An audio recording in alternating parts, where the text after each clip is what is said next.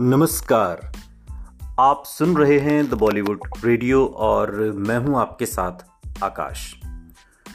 दोस्तों, आज के इस पॉडकास्ट में हम राजेश खन्ना की कहानी आपको सुनाएँगे। राजेश खन्ना के शुरुआती दिनों से उनके आखिरी दिनों तक इस पॉडकास्ट के ज़रिए हम आपको लेकर चलेंगे। अब यूँ तो हमने आपको ढेरों किस्से सुनाए, लेकिन आज कहानी है और कहानी में कई किस्से हैं। साल उन्नीस सौ उनहत्तर से उन्नीस के बीच राजेश खन्ना का ऐसा बोलबाला था कि उनकी हर फ़िल्म सुपरहिट होती थी। उनका स्टारडम उस लेवल पर था कि उस दौर में पैदा हुए ज़्यादातर लड़कों के नाम भी राजेश खन्ना के नाम पर रखे गए, यानी कि राजेश। लड़कियाँ उनकी फ़िल्म थिएटर में देखने से पहले सजने, संवरने के लिए ब्यूटी पार्लर जाया करती थी, ऐसा भी कहा जाता है। 1970 के दशक में इनके बंगले पर लड़कियों के इनके इतने खत इनके लिए आते थे कि उन्हें पढ़ने के लिए अलग से एक शख्स की ड्यूटी लगानी पड़ी। और आपको जानकर हैरानी होगी कि इसमें कई खत खून से लिखे हुए होते थे। तीन साल में राजेश खन्ना ने लगातार पंद्रह हिट फ़िल्में दी थी, जो कि अपने आप में एक ऐसा रिकॉर्ड था। और इसके बाद राजेश खन्ना से स्टारडम संभाले नहीं, संभला। तो वो ये तक सोचने लगे कि उनकी कुछ फ़िल्में फ्लॉप हो जाएँ तो कैसा हो। बाद के दिनों में स्थिति ऐसी हो भी गई। खैर, वो चौदह बार फ़िल्म फेयर अवार्ड्स के लिए नॉमिनेट हुए और तीन बार ये अवार्ड उन्होंने अपने नाम भी किया। वैसे काका के नाम से मशहूर राजेश खन्ना की ज़िंदगी में ऐसा दौर भी आया था जब उनका स्टार्डम खत्म होने की कगार पर था और उनकी फ़िल्में भी पिटने लगी थी। कहा जाता है कि उन पर स्टार्डम का जुनून सवार हो गया था और वो किसी को कुछ समझते नहीं थे। सेट पर बहुत लेट आते थे और एक बार जब उन्हें इसके लिए टोका गया तो उन्होंने कह दिया कि करियर की ऐसी की तैसी। मैं कलाकार हूँ, कोई क्लर्क नहीं। राजेश खन्ना की ज़िंदगी के उतार चढ़ाव से जुड़े ऐसे ही दिलचस्प किस्सों से आज का ये पॉडकास्ट भरा हुआ है। साल 1942 तारीख उनतीस दिसंबर। अमृतसर में लाला हीरानंद खन्ना और चंद्रानी के घर राजेश खन्ना का जन्म हुआ। पिता स्कूल टीचर थे और इनका असली नाम जतिन था। राजेश खन्ना तो उन्होंने अपने अंकल के कहने पर रखा। 1947 में जब देश में विभाजन का दौर आया तो उनका पूरा परिवार अमृतसर में आकर बस गया। घर की माली हालत खराब थी क्योंकि बंटवारे के चलते पिता नौकरी से हाथ धो बैठे थे। परिवार को पालना उनके लिए मुश्किल हो रहा था। और ऐसे में उन्होंने बेटे राजेश को अपने एक रिश्तेदार को सौंप दिया, जो बंबई में रहते थे। और यहाँ आकर बचपन से ही राजेश खन्ना एक्टर बनने का सपना देखने लगे। दस साल की उम्र में उन्होंने थिएटर ज्वाइन किया। स्कूल, कॉलेज में भी होने वाले हर फ़ंक्शन में वो बढ़ चढ़कर हिस्सा लेते थे। जिसके लिए उन्हें कई अवार्ड और ट्रॉफियाँ भी मिली। और फिर वो टैलेंट हंट जिससे हिंदी सिनेमा के दरवाजे राजेश खन्ना के लिए खुल गए। एक्टर बनने की चाह ही 1965 में राजेश खन्ना को एक टैलेंट हंट तक खींच लाई। ये हंट यूनाइटेड प्रोड्यूसर्स और फ़िल्म फेयर ने आयोजित किया था। इस हंट में B R Chopra G P और शक्ति सामंता जैसे डायरेक्टर्स जज थे। और यहाँ एक डायलॉग सुनाकर राजेश खन्ना ने बाजी मार ली थी और विनर बन गए थे। और इसके बाद राजेश खन्ना के करियर ने ऐसी उड़ान भरी कि उन्होंने फिर कभी पीछे मुड़कर नहीं देखा। जेपी सिप्पी ने उन्हें अपनी फ़िल्म राज के लिए साइन कर लिया, जिसमें उन्हें डबल रोल मिला। इसके बाद चेतन आनंद ने उन्हें आखिरी खत के लिए साइन किया। और यह फ़िल्म पहले रिलीज़ हुई, लेकिन फ्लॉप हो गई। और लेकिन ज़िंदगी चलती रही, राजेश खन्ना राजेश खन्ना रहे। और एक बार लेट लतीफ़ी को लेकर जब उनसे सवाल पूछा गया तो उन्होंने कहा एक्टिंग की तो ऐसी की तैसी। उस दौर की मीडिया रिपोर्ट्स बताती हैं कि राजेश खन्ना शुरुआत से ही लेट लतीफ थे। ऐसा नहीं था कि वो सुपरस्टार बनने के बाद लेट लतीफ हुए। और सेट पर लेट आने का सिलसिला उन्होंने फ़िल्म रात से ही शुरू कर दिया था। जब फ़िल्म की शूटिंग शुरू हुई तो राजेश खन्ना को सुबह आठ बजे सेट पर बुलाया गया। लेकिन वो 11 बजे पहुँचे। और लोग ये देखकर हैरान रह गए कि नया एक्टर है, नया होकर भी वो सेट पर पहले ही दिन लेट कैसे पहुँच सकता है? क्रू के कुछ सीनियर मेंबर्स ने उन्हें डांट भी लगाई, लेकिन इससे राजेश खन्ना पर कोई असर नहीं पड़ा। उल्टा उन्होंने सबसे कह दिया कि देखिए, करियर जाए भाड़ में और एक्टिंग की ऐसी की तैसी। मैं किसी भी चीज़ के लिए अपना लाइफ स्टाइल नहीं बदलूँगा। और उनकी ये बात सुनकर सेट पर सन्नाटा छा गया। लेकिन राजेश खन्ना के सितारे बुलंदी पर होने वाले थे। उन्नीस में पहले सुपरस्टार बने और बैक टू बैक दे दी पंद्रह सुपर डुपर हिट फ़िल्में। साल उन्नीस ही ये वो साल था जिसने राजेश खन्ना को अपार सफलता दी और उन्हें सुपरस्टार बना दिया। इस साल उनकी शर्मिला टैगोर के साथ फ़िल्म आराधना रिलीज़ हुई। फ़िल्म में वो शर्मिला टैगोर के पति के रोल में थे, जिसकी मौत हो जाती है। और बाद में राजेश खन्ना को ही उनके बेटे के रोल में दिखाया गया। फ़िल्म में भले ही सेंट्रल कैरेक्टर शर्मिला का था, लेकिन डबल रोल में राजेश खन्ना अपनी छाप छोड़ने में कामयाब रहे। राजेश खन्ना ने बाद के दिनों में एक इंटरव्यू में कहा था कि जब फ़िल्म रिलीज़ हुई तो इसके शो शुरू होने से पहले मैं सबको नमस्ते और हाय कर रहा था। लेकिन कोई मुझे जवाब तक नहीं दे रहा था। और इससे निराश होकर मैं होटल के कमरे में चला गया, मगर फ़िल्म खत्म होने के बाद लोग मुझे ढूंढते हुए मेरे पास आए और कहा कि चलिए, आपके बारे में पूछा जा रहा है। आराधना के बाद राजेश खन्ना ने हिट फ़िल्मों की झड़ी लगा दी। लगातार पंद्रह सुपरहिट फ़िल्में जो रिकॉर्ड आज तक सलमान शाहरुख कोई भी नहीं तो तोड़ पाया।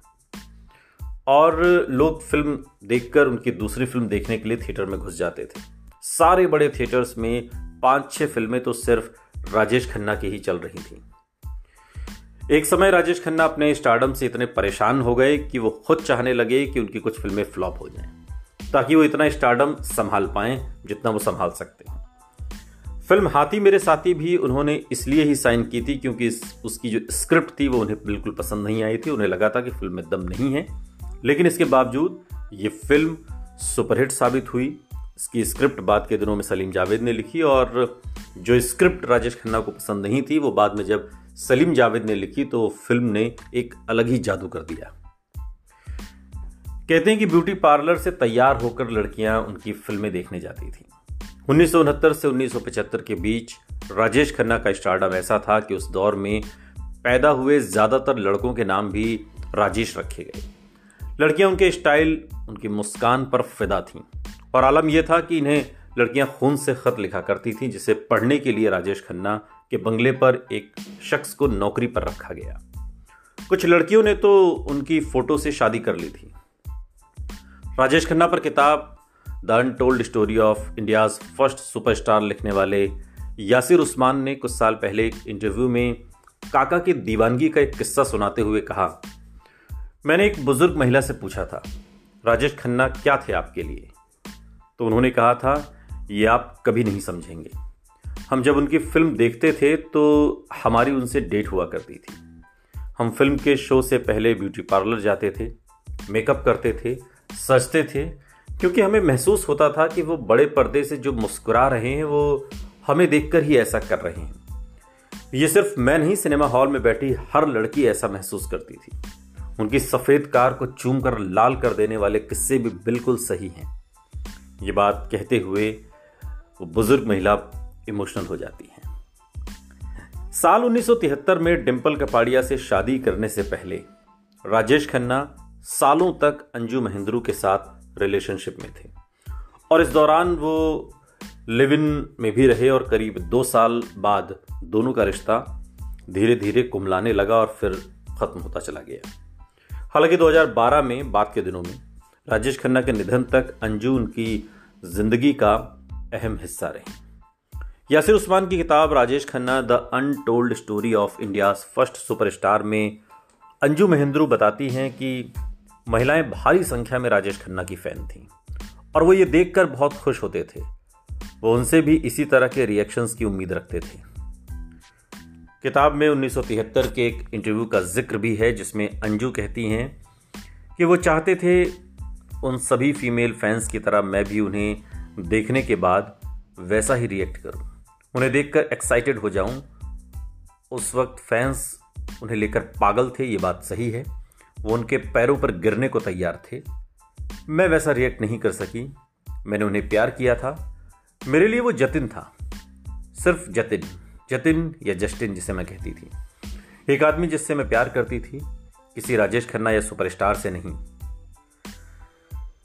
बात के दिनों में सलीम खान ने संजीव कुमार से जुड़ा एक किस्सा राजेश खन्ना पर सुनाया था। राजेश खन्ना की सलीम खान के साथ अच्छी बॉन्डिंग थी और वो फ़िल्म इंडस्ट्री में उनकी बहुत इज़्ज़त करते थे। लेकिन जब एक बार उन्होंने एक मैगजीन आर्टिकल में संजीव कुमार की तारीफ़ कर दी तो काका नाराज़ हो गए। दरअसल मैगजीन ने संजीव कुमार पर एक कवर स्टोरी की थी, जिसमें सलीम खान से पूछा गया था कि वो बतौर एक्टर संजीव कुमार को कैसे देखते हैं? सलीम खान से सवाल मैगजीन में पूछा था। और उन्होंने तारीफ़ करते हुए कहा था कि संजीव कुमार बेहतरीन एक्टर हैं। और जब यह आर्टिकल काका ने पढ़ा तो वो महबूब स्टूडियो में किसी फ़िल्म की शूटिंग कर रहे थे। और उन्होंने उसी वक्त किसी व्यक्ति को भेजा और सलीम खान को बुलवाने के लिए कहा। जब वो आए तो काका ने उनसे उस आर्टिकल के बारे में पढ़ते हुए पूछा कि, ये आपके विचार हैं? सलीम खान बोले हाँ। तो काका बोले, क्या आपको संजीव कुमार अच्छे एक्टर लगते हैं? जवाब मिला हाँ बिल्कुल। काका फिर बोले, और मैं अच्छा एक्टर नहीं हूँ। सलीम खान बोले कि, यह आर्टिकल संजीव कुमार पर था। अगर आपके बारे में होता तो मैं आपकी भी तारीफ़ करता। राजेश खन्ना ने इस पर कोई जवाब नहीं दिया, लेकिन सलीम खान के मुताबिक इस घटना के छह महीने बाद तक उनके पास राजेश खन्ना का कोई फ़ोन नहीं आया, न वो उनसे मिले, न बात की, वो नाराज़ हो जाते थे। एक किस्सा महमूद से जुड़ा हुआ है, बड़ा दिलचस्प। साल उन्नीस की बात है। महमूद ने अपनी फ़िल्म जनता हवलदार के लिए राजेश खन्ना को साइन किया था। फ़िल्म की शूटिंग के दौरान एक बार महमूद के बेटे राजेश खन्ना से हाय हेलो करके चले गए, और काका को ये बात बुरी लगी। उन्होंने कहा कि ये उनकी इंसल्ट है, और इसके बाद से राजेश खन्ना हमेशा सेट पर लेट आने लगे। महमूद को घंटों इंतज़ार करना पड़ा। एक बार इसी झल्लाहट में महमूद ने राजेश खन्ना को थप्पड़ जड़ दिया। महमूद ने कहा कि हमने आपको फ़िल्म के लिए पूरे पैसे दिए हैं। आपको शूटिंग पूरी करनी होगी। और इसके बाद से काका टाइम पर आने लगे। काका की लेट लतीफ़ी से परेशान प्रोड्यूसर दूसरों पर भी गुस्सा निकालते थे। ऐसे भी किस्से हैं। और ये किस्सा प्रेम चोपड़ा ने सुनाया था। और राजेश खन्ना की फ़िल्म हाथी मेरे साथी का किस्सा है और उन्होंने शूटिंग से जुड़ा जुड़ा ये किस्सा सुनाते हुए कहा था कि इस फ़िल्म के प्रोड्यूसर समय के बड़े पाबंद थे। चिनप्पा देवर जो साउथ के थे। और अगर शूटिंग का समय नौ बजे था तो सभी को साढ़े आठ बजे पहुँचना होता था। लेकिन राजेश खन्ना वहाँ भी लेट आते। प्रोड्यूसर उन्हें कुछ कह नहीं पाता था और उसने एक शख्स को रखा था। जब राजेश खन्ना सेट पर आते प्रोड्यूसर उन्हें दिखाने के लिए उस व्यक्ति की पिटाई करने लगता। और वो राजेश खन्ना को ये सब करके सांकेतिक रूप से अपना गुस्सा दिखाना चाह रहा था। राजेश खन्ना को बाद में प्रोड्यूसर का इशारा समझ आ गया और फिर वो समय से पहुँचने लगे। अमिताभ बच्चन के आने के बाद क्या हुआ? अस्सी के दशक में राजेश खन्ना का डाउनफॉल शुरू हो गया था। उनकी फ़िल्में लगातार पिटने लगी और इसकी सबसे बड़ी वजह थे अमिताभ बच्चन। अमिताभ बच्चन जिनकी एंग्री यंग मैन की छवि काका पर भारी पड़ गई। अमिताभ को पछाड़ने के लिए काका ने कुछ एक्शन फ़िल्में भी की, लेकिन दर्शकों ने उन्हें एक्शन फ़िल्मों में नकार दिया, क्योंकि वो उन्हें रोमांटिक रोल्स में ही जमते थे। राजेश खन्ना ने एक इंटरव्यू में बताया था कि उन्होंने ऋषिकेश मुखर्जी से कहा था कि उनका दौर बीत चुका है, और ये रहा कल का सुपरस्टार, यानी कि अमिताभ बच्चन। और तब तक अमिताभ बच्चन का कान को ढकने वाला हेयर स्टाइल सुपरहिट हो चुका था। मुंबई के हेयर कटिंग सैलून्स के बाहर बोर्ड लग चुके थे। राजेश खन्ना हेयर कट दो रुपए, अमिताभ बच्चन हेयर कट साढ़े तीन रुपए। लेकिन निजी ज़िंदगी में राजेश खन्ना कैसे थे और इसको लेकर भी बहुत सारी चीज़ें होती हैं, बहुत सारी बातें कही जाती हैं। और डिम्पल कपाड़िया से उनके संबंध बात के दिनों में सुधर गए थे, लेकिन शादी के कुछ सालों के बाद जब दोनों एक तरीके से अलग हुए, तलाक तो नहीं लिया, लेकिन अलग अलग रहने लगे और तब कहीं ना कहीं ये एहसास दोनों को था कि दोनों से थोड़ी थोड़ी गलती हो गई। हालाँकि दोनों ने कभी डाइवोर्स नहीं लिया और बात के दिनों में साथ रहते रहे और अंजू महेंद्रू भी बात के दिनों में राजेश खन्ना की बहुत करीबी हो गई, लेकिन एक कसक जो राजेश खन्ना को ताउम्र सालती रही वो ये कि उनके फैंस एक बार ज़रूर लौटेंगे। सुनते रहिए द बॉलीवुड रेडियो। सुनता है सारा इंडिया।